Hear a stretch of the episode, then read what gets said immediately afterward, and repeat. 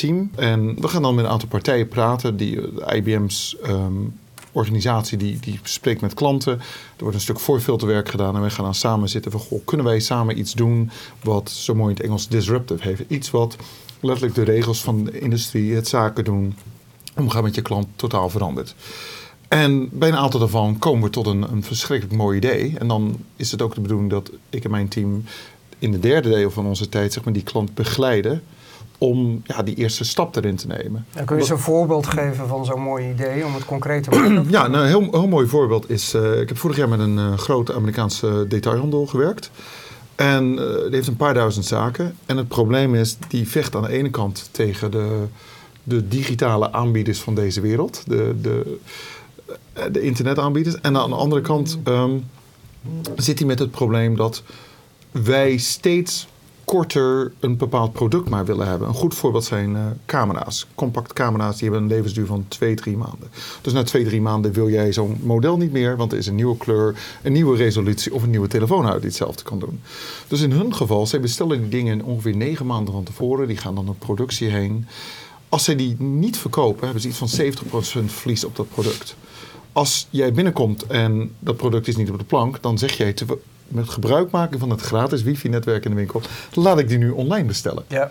Dus wat we gedaan hebben is data buiten het bedrijf nemen, meningen van mensen, zowel op sociale netwerken als op uh, reviews, productreviews, artikelen, commentaren. En daaruit gefilterd wat mensen echt willen. Dus we hebben dus niet gekeken naar namen, daar waren we niet geïnteresseerd in, wilden we ook niet. We wilden ook, ook die discussie na. Wat we wel wilden is wat wilden mensen. Dan zie je dat heel veel mensen het hebben over um, de intentie uh, tot het hebben. Ik heb het ook heel vaak over Maserati in mijn twitters. Maar ja, ja dat viel me al op, ja. ja, alleen, alleen de echte, de daadwerkelijke intentie dus tot koop dat, of het budget. Wilde, ik wilde met jou nog eens hebben over het verschil tussen Maserati en een luchtgekoelde Porsche 911. Uh, daar, gaan we, daar gaan we het straks nog even over. maar dat doen we misschien na de uitzending. Maar terugkomen, uh, naar, terugkomen naar het voorbeeld. Dus wat we gedaan hebben, is we hebben die data van buiten genomen. En hebben hun, hun forecast op aangepast. En daardoor waren we 24% dichter bij de werkelijkheid. Dus dat betekent dat je 3% meer kunt verkopen. Dat je 3% meer producten op een plank hebt. Dat is voor retail heel veel. Dat je 7% in totaal meer verkoop hebt. Omdat mensen bij een camera ook een tasje, een geheugenkaart en dat soort dingen willen. Maar veel belangrijker dat je ongeveer 17% van de tijd niet een opruiming hoeft te doen. Nou, dat zijn voor een retailer, als je een paar duizend winkels hebt, kolossale bedragen. Ja. Dus de one-liner hier is door te gaan zeggen, kunnen wij een ander soort data, gesproken data, taal van buiten ons bedrijf nemen, de echte stem van mijn klant, wat hij wil en wat hij roept, kunnen we eruit filteren het verschil tussen ik wil het hebben en ik ga het kopen of ik zoek iets dergelijks. En dat aan die locaties verbinden, ben je dus 24% dichter dan de voorspelling die je, en die was tot nu toe al heel goed, dat je deed. Nou, dat soort dingen betekent dat je als je in staat bent om informatie van buiten te nemen als bedrijf, informatie met name woorden, emoties van je klanten, dat je dus ook in staat moet zijn om beter gehoor te kunnen geven wat die klant wil. Nou, dan komt het tweede het voorbeeld. Het probleem alleen daarbij is, als je twintig jaar geleden een concept had voor een koffiewinkel. en je zei, nou, ik ga koffie verkopen voor 5 euro in plaats van 50 cent. dat niemand dat gedaan zou hebben. Je kon ook niet in je data, in onderzoeks, in forums, in gesprekken, dat mensen zeggen, nou ik wil graag eens even tien keer zoveel voor een kop koffie betalen. Wat je wel vond is dat mensen zeiden, ik heb de noodzaak om eens wat minder dan bij een fastfood, maar een wat relaxtere plek een kop koffie te geven. Ik zou graag willen dat ik daar mijn werk kon doen, dat ik mijn laptop kon meenemen, dat er wat netwerk was, dat er ook wat leuke muziek was. Dus je moet ook wat ze noemen in de gaten, in de data gaan kijken. aan de ene kant heb je signals, noemen ze dat. Aan de andere kant heb je noise. Kan je kijken naar die signalen? Terwijl met big data zoveel ruis is. En eruit halen waar het echt om gaat. Wat jij zoekt. Wat de ervaring is die jij morgen wil hebben. Nou, als je dat kan doen als bedrijf, dan kan je dus anticiperen op wat jij en ik als consument wil. Ja, om, om even een indicatie te geven. Je noemde research als heel belangrijk onderdeel in, in de pijlers bij, bij IBM, -hmm. waar, jij uh, mede mee bezig bent. Hoe, hoeveel geld gaat er in research zitten bij IBM? Um, IBM gaf vorig jaar iets meer dan uh, 6 miljard aan research uit. 6 miljard? Ja. ja. Maar het is ook een bedrijf van 400.000 mensen in 120 landen. Ja, ja. Dus alles, is relatief natuurlijk. Dat vind ik tegelijkertijd wel een van de meest opmerkelijke dingen. Ik weet niet waar dat ziet, maar iedereen heeft het altijd over Google en Apple en Facebook en Amazon. En niemand heeft het ooit over IBM. Omdat we geen laptops meer maken. En voor de kijkers thuis al sinds 2002 niet meer. Ja. En ehm, wat- wat, wat meespeelt als je een consumentenmerk bent en jouw chairman is ook nog eens een keer, of chairwoman is nog eens een keer regelmatig in het nieuws. Eh, onwillig, zoals Bill Gates dat in de tijd bij Microsoft was, omdat iedereen een computer had met Windows. Of gewild, zoals Steve Jobs dat, dat graag deed. Ehm, dan, dan, en je bent een consumentenmerk, dan zijn we er allemaal aan gewend. En dan spreken we erover en dan komt het ook in het nieuws. Als je in de businesswereld gaat kijken, dan is het wel heel duidelijk waar IBM staat. De, de patenten die wij jaarlijks doen. Wij hebben meer patenten elk, elk jaar dan de negen partijen naast ons. We zijn 17 jaar op een rij de grootste ehm, filing of patents, zoals dat zo mooi heet. En ehm, daar geven we ook een hele hoop patenten geven we terug. Aan de open source community bijvoorbeeld. Het is niet zozeer dat we alle patenten zomaar dicht houden. Sommige dingen zeggen we, god, die willen we delen. Sommige die licensen we uit. En sommige zeggen we, ja, maar die, die zijn dusdanig dat als wij deze ontwikkeling willen gaan voortzetten, dan moeten we die ook gewoon opengooien. Ja, Hadoop- is daar een goed voorbeeld Ja. van. Maar zijn, zijn jullie een partij die, eh, je, hebt, je hebt over de patenten, zijn jullie dus een partij die dankzij eh, al, al, al, die energie die in research en cetera, ontwikkeling stopt, eh, die, zijn het eigen patent of zijn jullie ook een partij die veel die patenten die opkoopt, zeg maar? Nou, wij- wij, kopen niet zozeer patenten, maar wij kopen Bedrijven wel met bedrijven. patenten, ja. En, en eh, in die inschatting van waar de wereld naartoe gaat. Hè, John, John Lennon zei het ooit zo mooi: Life is what happens when you are making other plans. Ehm, natuurlijk maken wij scenario's, maar bepaalde scenario's kunnen wij niet voorzien. Wij kunnen wel zeggen: er gaat 22% kans tussen nu en de komende drie jaar iets technologisch disruptief gebeuren in deze dingen, gezien de stromingen. Maar bijvoorbeeld de adoptie van een smartphone. eh, sinds de introductie door Apple van de iPhone. Dat, dat had niemand kunnen voorspellen dat het in zo'n ongelooflijk tempo zou gaan. Dat gewoon alles en iedereen tegenwoordig zo'n ding heeft. Ehm, hadden wij voorzien dat touchscreens en dat een andere manier van user interface eraan zat te komen? Absoluut. Maar dat zagen we ook in de jaren negentig al, hè, toen de Newton er was. Ehm, dus wat wij doen, wij zetten een aantal scenario's in. En in die scenario's kijken we naar de onbekende. En als de onbekende zich aanbiedt, dan kijken we ook hoe snel kunnen wij naar die markt gaan. Is er al een partij in die markt die die kennis en die, die, die exclusiviteit heeft, waardoor we dus een versnelling kunnen maken? Ehm, en of heeft die partij ook een klantengroep die blij zou zijn om klant van IBM te worden? Want als je een bedrijf overneemt en al je klanten gaan weg, dan heb je dat ook niet slim eh, voorzien. En daarnaast is er een heel team in IBM die dat doet. Die gaat dan kijken naar de cultuurmatch. Gaan die mensen wel blij worden als die bij ons binnenkomen? Gaan die blijven? Gaat er talent? Want, want je koopt niet alleen de technologie en de klanten. Je koopt met name ook het talent van dat bedrijf. Gaan we dat bedrijf in onze cultuur kunnen zetten en samensmelten? Ja. En je zei, je, als voorbeeld noemde je net, hè, van we maken geen, geen, eh, geen, geen hardware meer, eh, maar we hebben heel eh, veel patenten. Als, Oh, we ma- maken nog wel hardware, maar geen geen, consumenten. geen consumentenhardware meer, ja. Hey, maar maar die, die patenten zijn voor jou wel een heel belangrijk, eh, be- belangrijk ding van, eh, van IBM. Ja, er, er zijn, ik denk wel belangrijk om te zeggen, er zijn drie soorten patenten. Eén, die zijn puur ehm, natuurkundig. Dus eh, versnelde batterij, eh, versnelde chip en dergelijke. Twee, er zijn patenten waar ik meer door geraakt word. Die zijn wiskundig of mathematisch ehm, of statistisch van aard. Kan ik, eh, zoals degene die we met Watson gebruikt hebben, kunnen we taal begrijpen. Kunnen we niet woorden begrijpen, maar kunnen we de context en de dialoog begrijpen. Ehm, kunnen we waarschijnlijkheid, wat jij hierna gaat doen, hoe groot is de kans dat je de trein gaat halen en dergelijke berekenen. En dan heb je een derde soort patent. En die hebben te maken met een manier, niet zozeer wiskundig, maar een manier waarop een software iets doet. Dat, dat ze ook wel berekenen kunnen doen.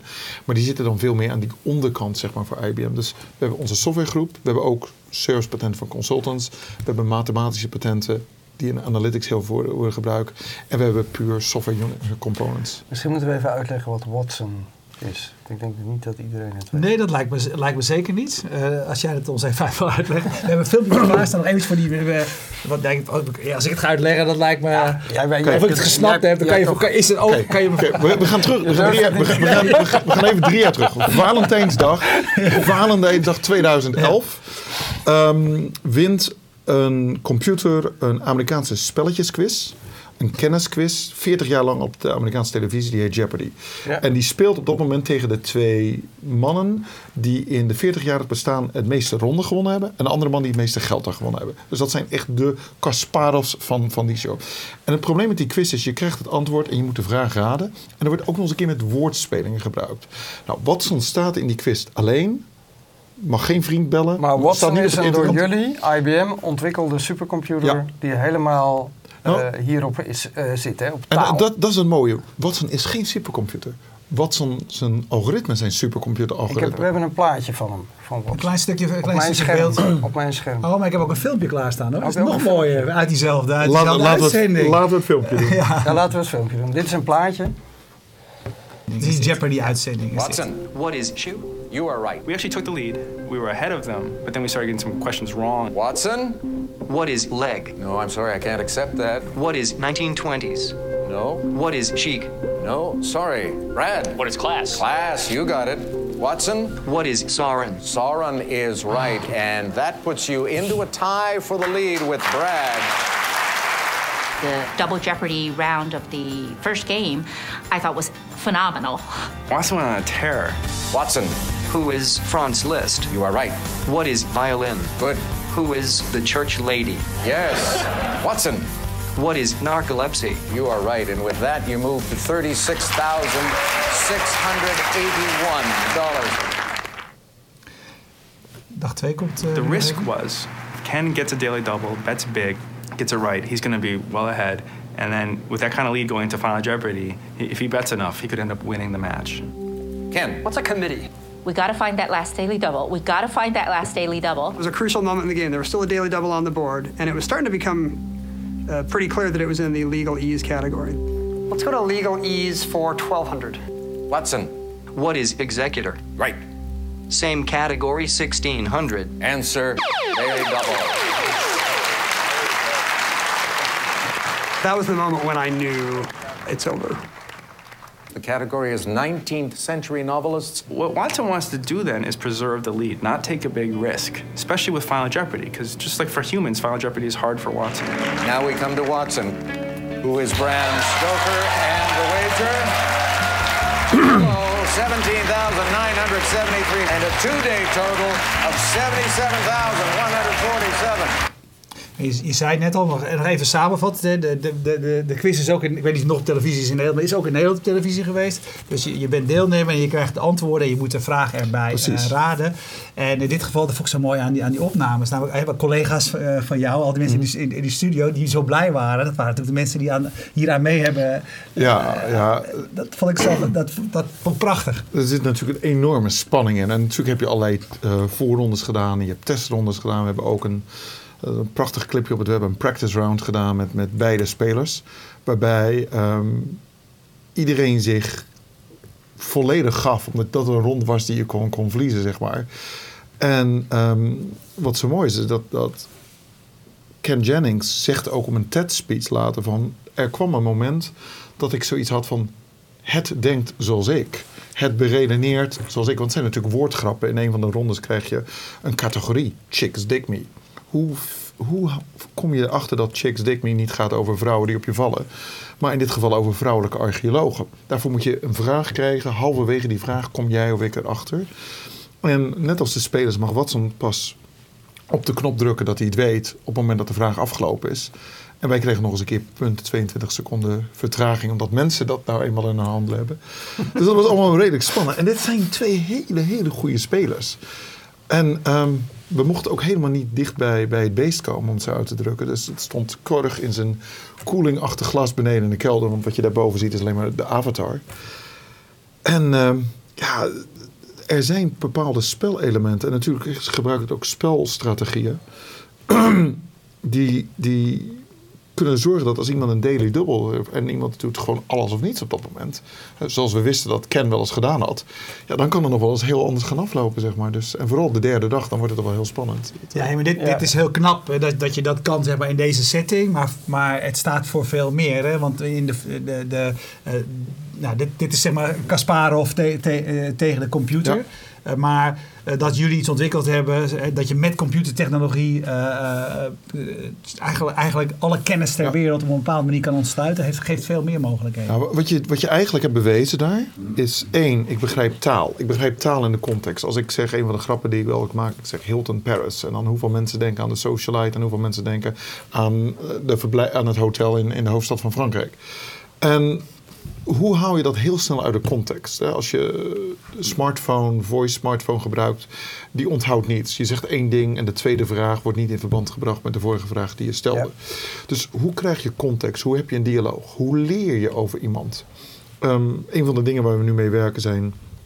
Google heeft een smart car. Fantastisch. Prachtig. Gebaseerd op Google-technologie. Wij werken veel meer met natuurlijke taal. Dus op het moment dat ik in een auto zit, moet hij leren wie ik ben. Moet hij mijn taal leren. En moet hij ook constant allerlei stukken informatie ontsluiten en context hebben. Dus als je tegen je wagen zegt in twee, vier jaar van nu... van goh, laten we gaan naar dat restaurant waar ik vorige maand met mijn vrouw was ergens in het centrum van Amsterdam, dan, moet, dan weet jouw auto dat. Het is nog mooier op het moment dat het jou volgt, dat je in de volgende auto stapt en dat hij dat ook weet op dat moment. Ja, het is mooi dat je Google even noemt. Uh, um, Jori van Geest op Twitter, want jij vroeg net aan het begin van de uitzending waarom zitten jullie net op je scherm te kijken, maar dat doen we omdat er vragen op Twitter komen voor jou, mm. die nemen we graag mee. Juri van Geest die uh, vraagt aan jou uh, of jullie um, met Watson de activiteiten van Google met Kurzweil als directe concurrent zien. En, en, waarom dan wel of niet? Jullie zijn allebei met dat artificial intelligence gebeuren bezig. Ja, nou, ja en nee. Het, het, het, antwoord is niet, niet, niet um, zwart-wit, zeg maar. Um, wat, wat we allebei doen, we zijn allebei research aan het doen naar taal en een context. Um, we doen het op een andere manier. Wij doen het door dat Watson eigenlijk niets weet en constant alles elke keer leert als hij door 200 miljoen boekenbladzijden per seconde gaat. Um, Google is meer bezig met het bouwen van wat je noemt een ontologie. En wat betekent dit woord en wat betekent dat woord. En waardoor bijvoorbeeld dingen als services als Google Translate en wil je deze website vertalen erg goed werken. Het tweede is, Google ontsluit voor jou en mij, en dat doen andere zoekmachines ook. Dus ik wil niet alleen Google nemen als, cons als consument. Dat doen wij niet. Wat wij doen, wij werken met bedrijven en we laten die bedrijven informatie die binnen hun bedrijf zitten, die ze nooit aan een zoekmachine zouden geven, die laten hun ontsluiten samen met informatie die buiten het bedrijf zit, waardoor je dus jij als klant geholpen kan worden. Een, een voorbeeld, we zijn nu met een Amerikaanse bank bezig. En in de, de, we zijn in de pilot bezig, dus een beperkt aantal klanten heeft nu echt letterlijk dat als app. En op die app kan je gewoon letterlijk in dit geval hebben we even speech uitgezet en laten gewoon mensen even woorden intikken. Ook omdat niet iedereen de verbinding en dat soort dingen hebben. Dat even... En dan zeg je, goh, ik denk erover om letterlijk deze zin. Ik denk erover om een huis te kopen. Is dit een goed moment? Nou, dan moet je eerst weten wie jij bent als klant. Dus dan moet ik direct binnen het bedrijf gewoon zeggen: goh, wie is dit? Uh, wie van mijn klanten is dit? Heeft hij zich aangemeld? Weten we ervan? Waar woont hij nu? Uh, mogen we van hem kijken wat zijn inkomen is? Hebben we die toestemming? Zo ja, wat is dan zijn inkomen? Wat voor klassen zou hij kunnen kopen? Hoe oud is hij ongeveer? Heeft hij een gezin? Dat zijn dingen waar je toestemming voor hebt gegeven. Als je dat niet doet, gebeurt het niet. Dat doet een zoekmachine natuurlijk niet. Nee. Maar wat je wel kan doen als bedrijf is de resultaten van zo'n Watson aan een zoekmachine weer aanbieden voor je klanten. Dus daarom zei ik, we zijn ook voor een deel complementair. Dus we doen samen onderzoek naar taal. We proberen allebei. Um, um, Kurzweil met zijn projecten binnen Google zit natuurlijk wel iets meer op jullie domein, hè? Met uh, artificial intelligence en... Ja, ja maar uh, er, is, er is natuurlijk ook overeenkomst. Ik bedoel, er zijn zelfs in de open source community, om een goed voorbeeld te geven, IBM, Google en Yahoo zijn de drie grootste contributors to, to unstructured data. Dingen als, als uh, Hadoop en MapReduce en dergelijke hebben enorme bijdragen van alle partijen zeg maar, erin. Dus ik, ik denk ook dat de weef van verandering in het gebruiken van taal en het gebruiken van analytics veel meer in nieuwe partijen zal zitten, waarbij dan IBM zit. En, en daar de Googles van deze wereld en dergelijke. Maar dat heel veel van de bestaande partijen daar niet zijn op dit moment. We hebben wel meer vragen. Zullen we nog een paar vragen paar nemen? Want anders, ja. Arthur Hoogveen. Uh, Die vraagt, vind ik wel een goede waarom vraag. Waarom een toptalent bij IBM zou gaan werken en niet bij Tesla, Facebook, et cetera. Want hij zegt patenten bijvoorbeeld, hè, omdat we daar net over hadden, uh, die spreken niet direct aan. Nee, patenten maar het is een heel leuk bedrijf. Het is echt een heel leuk. Het zijn ook heel. Ja, wat maakt het leuk? Nou, allereerst de mensen. Het is, het is um, een goed voorbeeld. Ik, ik, heb de afgelopen week ben ik net bezig geweest met een uh, nieuwe, een nieuwe paper, een nieuwe studie die we doen. Die we gaan uitbrengen over Chief Data Officer in dit geval. En ik zit op dat moment met drie andere mensen en op drie continenten, terwijl we gewoon dagelijks met ons werk bezig zijn, gebruiken onze collaboration tools. En twee daarvan ken ik, maar die andere heb ik nog nooit, nog nooit, behalve eens een keer mee ge-mailed. En binnen een week tijd hebben we gewoon een gevoel en we werken samen. En de, de, de bereidheid om samen te werken en, en de cultuur is gewoon zo ongelooflijk. Ik vind het een hele positieve en stimulerende cultuur. En, en heel, ja, wat wij doen, heel innoverend. Um, als je, twee, maar als je 22 bent, ja, maar als je 22 bent en je ziet het lijstje Tesla, Facebook, et cetera, en, en in hetzelfde rijtje IBM, wat, wat tegen die 22-jarigen, wat zeg je dan? Ja, dan, dan, dan moet je eigenlijk ook niet Tesla en Facebook nemen. Dan moet je nog een bedrijf nemen wat nog niet naar de beurs gegaan is natuurlijk. Want daar, daar heb je nog een Daar moet je kans. daar heb je nog een kans dat je, als, je, als je heel snel rijk wil worden, dan, Snapchat. dat Ja. zou kunnen. Ja. Dat, dat, alhoewel ik zag eergisteren Mark Zuckerberg een, een erg zuur gezicht drukken toen hem gevraagd werd live of hij dat dan wel of niet wilde gaan aanschaffen nog. Ja. Dus dat, dat, ik denk als je 22 jaar bent, dat je moet gaan denken van, goh, wat wil ik doen? Waar wil ik, wat is voor mij belangrijk? Wil je geld verdienen? Wil je ongelooflijk technisch bezig zijn? Of wat wij met IBM doen, wij hebben een, een principe, een, een, een principe wat door de laatste twee voorzitters gedragen is, dat heet Smarter Planet. Kunnen wij iets doen om deze planeet ook slimmer te maken? Kunnen wij iets doen met technologie, met onze kennis die we hebben? En dat doen we voor een deel als bedrijf met de dingen waar we in investeren. Dat is niet allemaal gericht om, dat moet deze man maar cash opbrengen. Maar dat doen we ook door de tijd die we vrijmaken. Het is, het, is ehm, het IBM Volunteer Corps. Ik, ik ga deze zomer ook naar Afrika. Ja, ik heb daar toch altijd wat moeite mee, Mark. Want jij, jij schrijft het ook op je LinkedIn, is het volgens mij van... Passionate about the ways we can share information and change our society to create a better and smarter planet. Ja. Dat is toch allemaal bullshit? Je Nee, werkt toch gewoon nee. voor een beursgenoteerd Amerikaans Tuurlijk. bedrijf dat Maar- gewoon maar- winst maar- wil maken? maar dit één kan Dit is toch onzin? Nee, het een kan toch met het ander? Hoe dan? Ik ga je een voorbeeld geven over Watson. Watson is klaar, Jeopardy is gewonnen. Dan kan je twee dingen doen. Eén, dan kan je direct je spullen oppakken en als een idioot gaan zeggen, ga ik nu commercialiseren. En dan krijg je heus wel een korte termijn succes. Of twee, je gaat zeggen, ik ga iets doen waarvan ik een win-win heb. Aan de ene kant gaat het bijdragen aan deze planeet. Aan de andere kant gaat het mij ook een hele goede pres geven.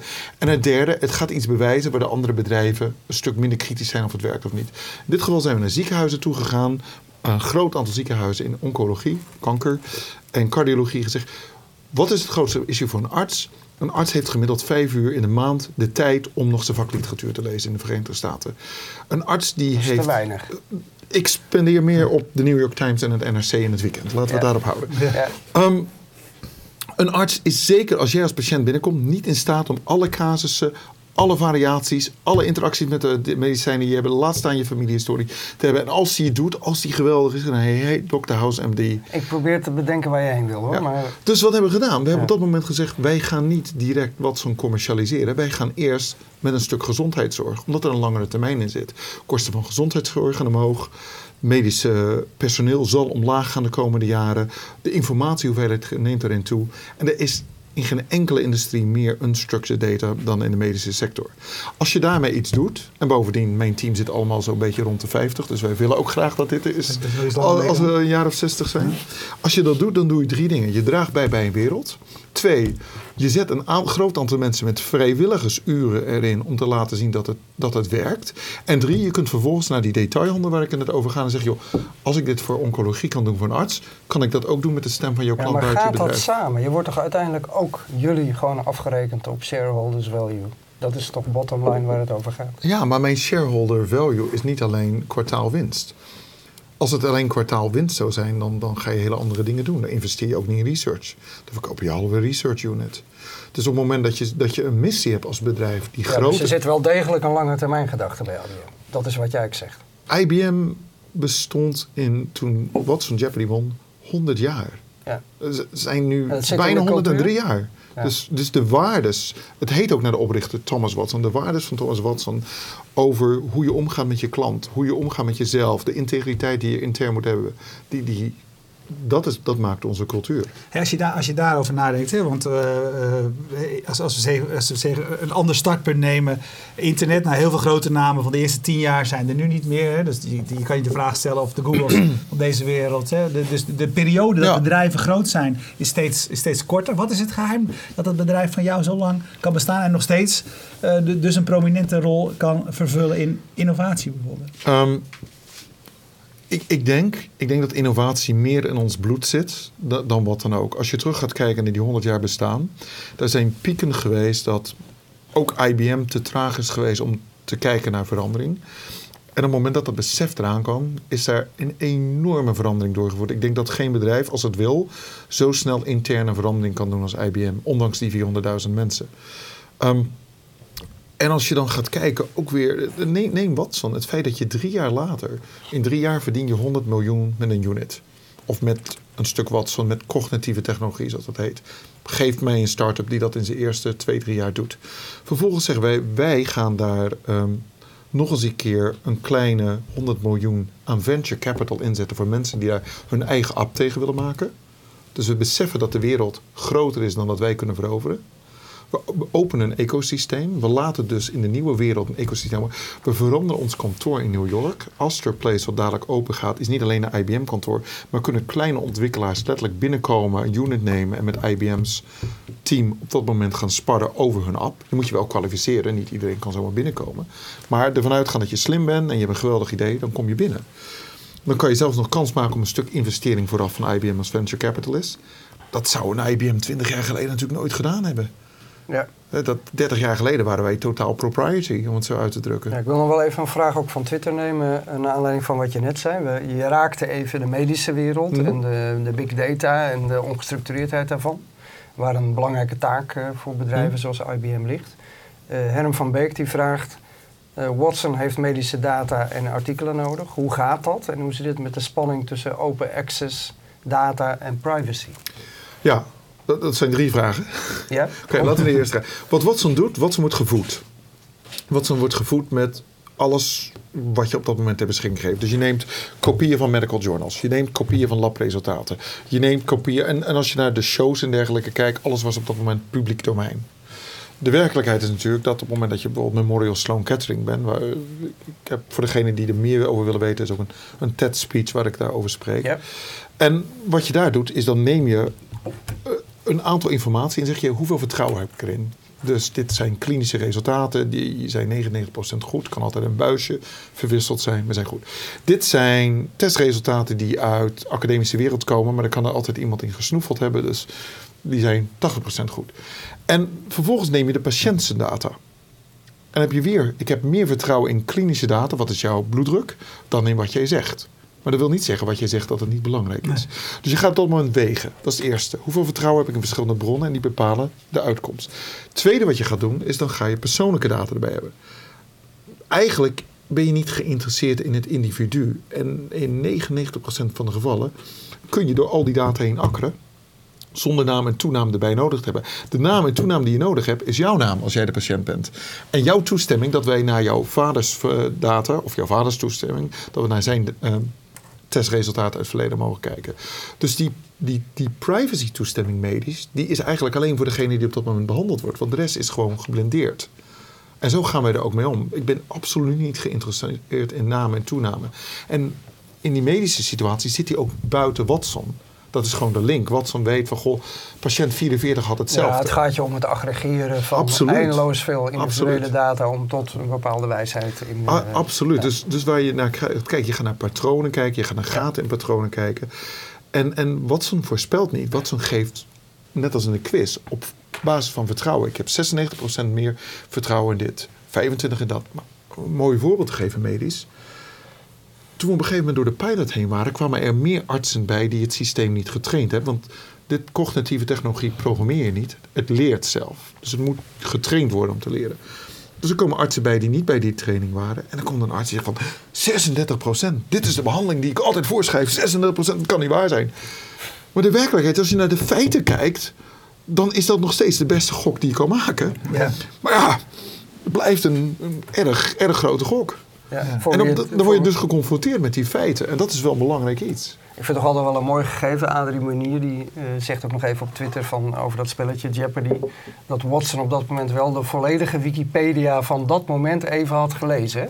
Het Even- heeft, het, ja, nee, wa- maar wat- dat e- even om je te realiseren wat, wat daar voor hoeveelheid kennis en data in zit. Ja, Watson had eh, de, de hele New York Times digitaal tot 1888. Had eh, de, alle, alle issues van National Geographic. Had alle issues van National Enquirer. Wat dan de Nederlandse, de Nederlandse roddelbladen enigszins tot literatuur heeft gegeven. Ehm, had had eh, De volledige Wikipedia. een volledige kopie van IMDb, eh, reviews in Rotten Tomatoes, alle hitlijsten uit de Verenigde Staten, ehm, de hele Library of Congress en geschiedenis van de Verenigde Staten erin, ehm et cetera, et cetera. En lees dus, nadat het zegt waar gaat deze vraag over, dan heeft het al bepaald, ik hoef niet naar alles te kijken. Leest dan met 200 miljoen boekenbladzijden per seconde. En komt dan binnen twee seconden tot een antwoord. Ehm, dus, dus ja, Ik dus, zeg het, eh, het is, ka- kansloos. ja. Ja. Wat, wel belangrijk is, is om daarbij aan te tekenen, is dat je nog steeds mensen nodig hebt om te zeggen, wat voed ik hem? Want toen wij medisch begonnen, dachten we, nou, we nemen de, we nemen de hele Jeopardy-machine en daar gaan we, gaan we eerst een pilot mee doen. En dan kom je erachter dat ehm, Shakespeare en de Bijbel geen goede stukken bron zijn die je moet gaan gebruiken als je een puur klinisch medisch advies wil hebben. Op het moment dat je dat wat breder kijkt dan filosofisch, dan is dat prima. Maar als medisch geschoold arts wil je die bronnen toch niet meenemen. Dat, eh, Nee. En nog één vraagje. ehm, we moeten af en toe ook een kritische vraag stellen van Bert de Boer. Eh, die refereert even een artikeltje een paar dagen geleden op eh, jullie eh, op, op net. Jullie nieuwe eh, CEO. Virginia, Virginia Ginny Rometty. De tien redenen waarom zij gaat falen als jullie nieuwe CEO.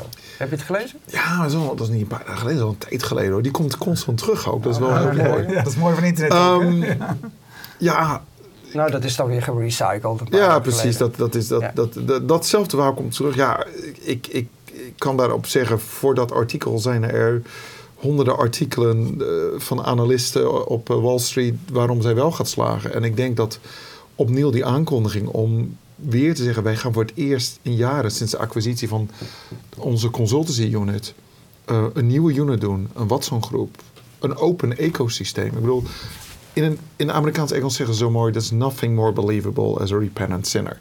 Dit is het bedrijf wat in begin jaren negentig zo propriety gesloten was als wat dan ook. En, en dat vergeten mensen wel eens, maar dat is een hele, hele cultuuromslag. Zeggen, wij gaan nu naar open standards, wij gaan nu naar open source. Sterker nog, wij maken Watson als een ecosysteem en jij in plaats van dat jij daar een enorm bedrag voor uitgeeft om dat te kopen, kan je daar nu een app voor maken. En die app kan je dan zelf weer aan consumenten gaan verkopen. En dan kan je ook tegen ons zeggen welke data onder licentie verder, behalve publieke data en wat dan zou moeten zitten. Hey, maar dat, is een, eh, als, je, als je die vraag stelt, moet je nog steeds bij heel veel bedrijven uitleggen waarom dat belangrijk zou zijn. Dus als jij, als jij nu nog even zegt, waar, hè, waarom zijn, hebben jullie voor het bedrijf, als bedrijf voor gekozen om die open route in te gaan? Ja. Ehm, ik denk dat je moet. Ik denk dat, dat eh, Tom Friedman schreef zo mooi in eh, The World is Flat... dat je je niet meer kan veroorloven om één standaard te zijn. Ehm, je zal sowieso moeten gaan standaardiseren. Ik denk dat het hebben van open standaard... heeft voor IBM ertoe geleid dat wij... A, veel meer talent op de markt hebben gezien... wat met andere tools of met onze tools... of met open source versies of free source versies van onze tools dingen hebben kunnen doen, waardoor er meer talent aanwezig was voor bedrijven. Daar hebben wij dus ook commercieel belang bij, want die kunnen dus ook met onze technologie omgaan. Het tweede, het herschrijven van onze eigen software stack. Gebaseerd op open standaarden, heeft dus ook geleid dat wij veel makkelijker acquisities konden doen en acquisities konden integreren. Een acquisitie van een SPSS, een acquisitie als een Cognos. Niemand beseft even meer dat, dat IBM dat de afgelopen vijf jaar even gekocht hebben.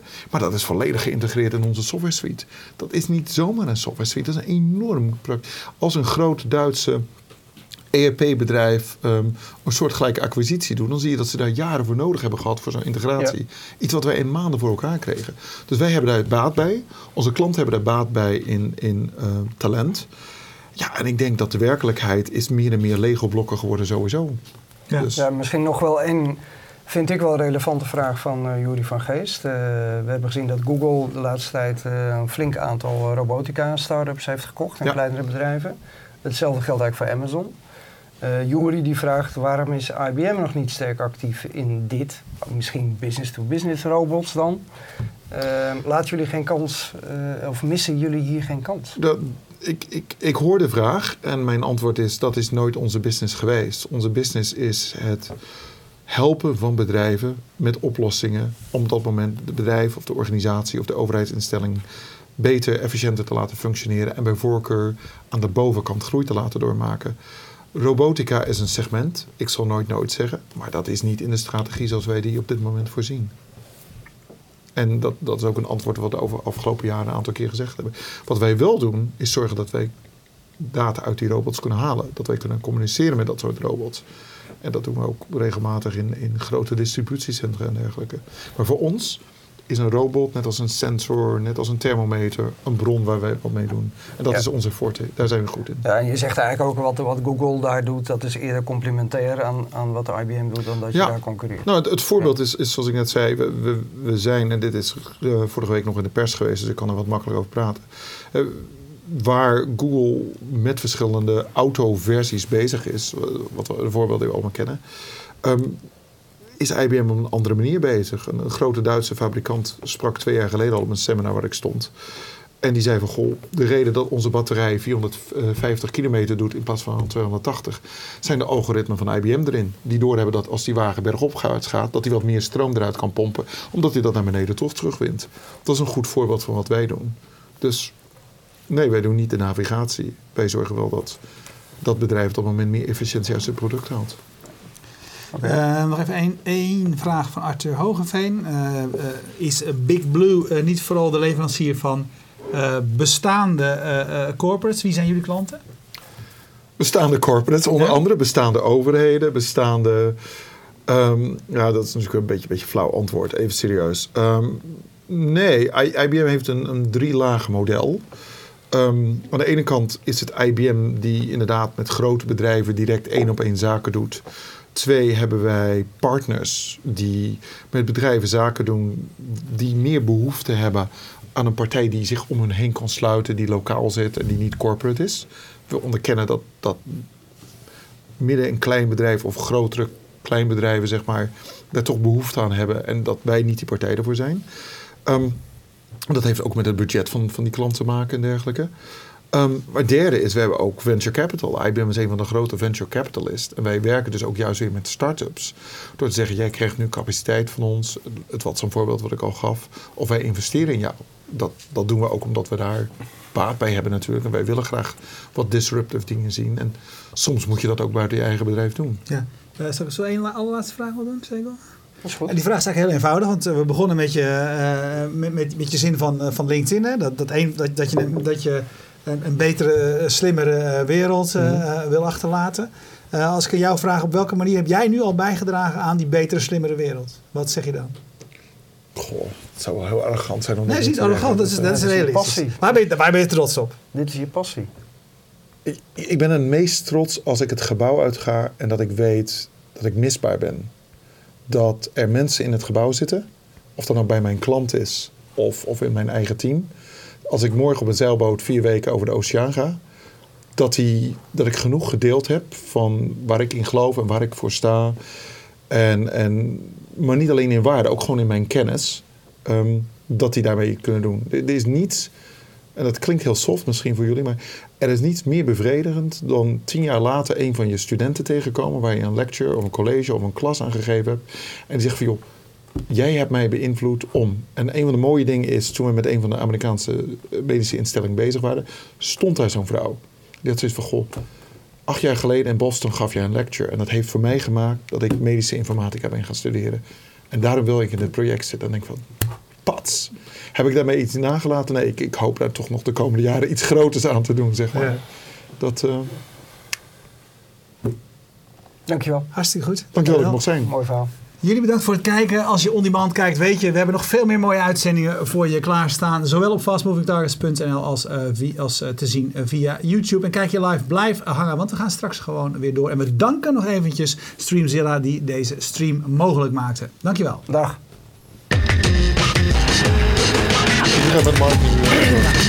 Ik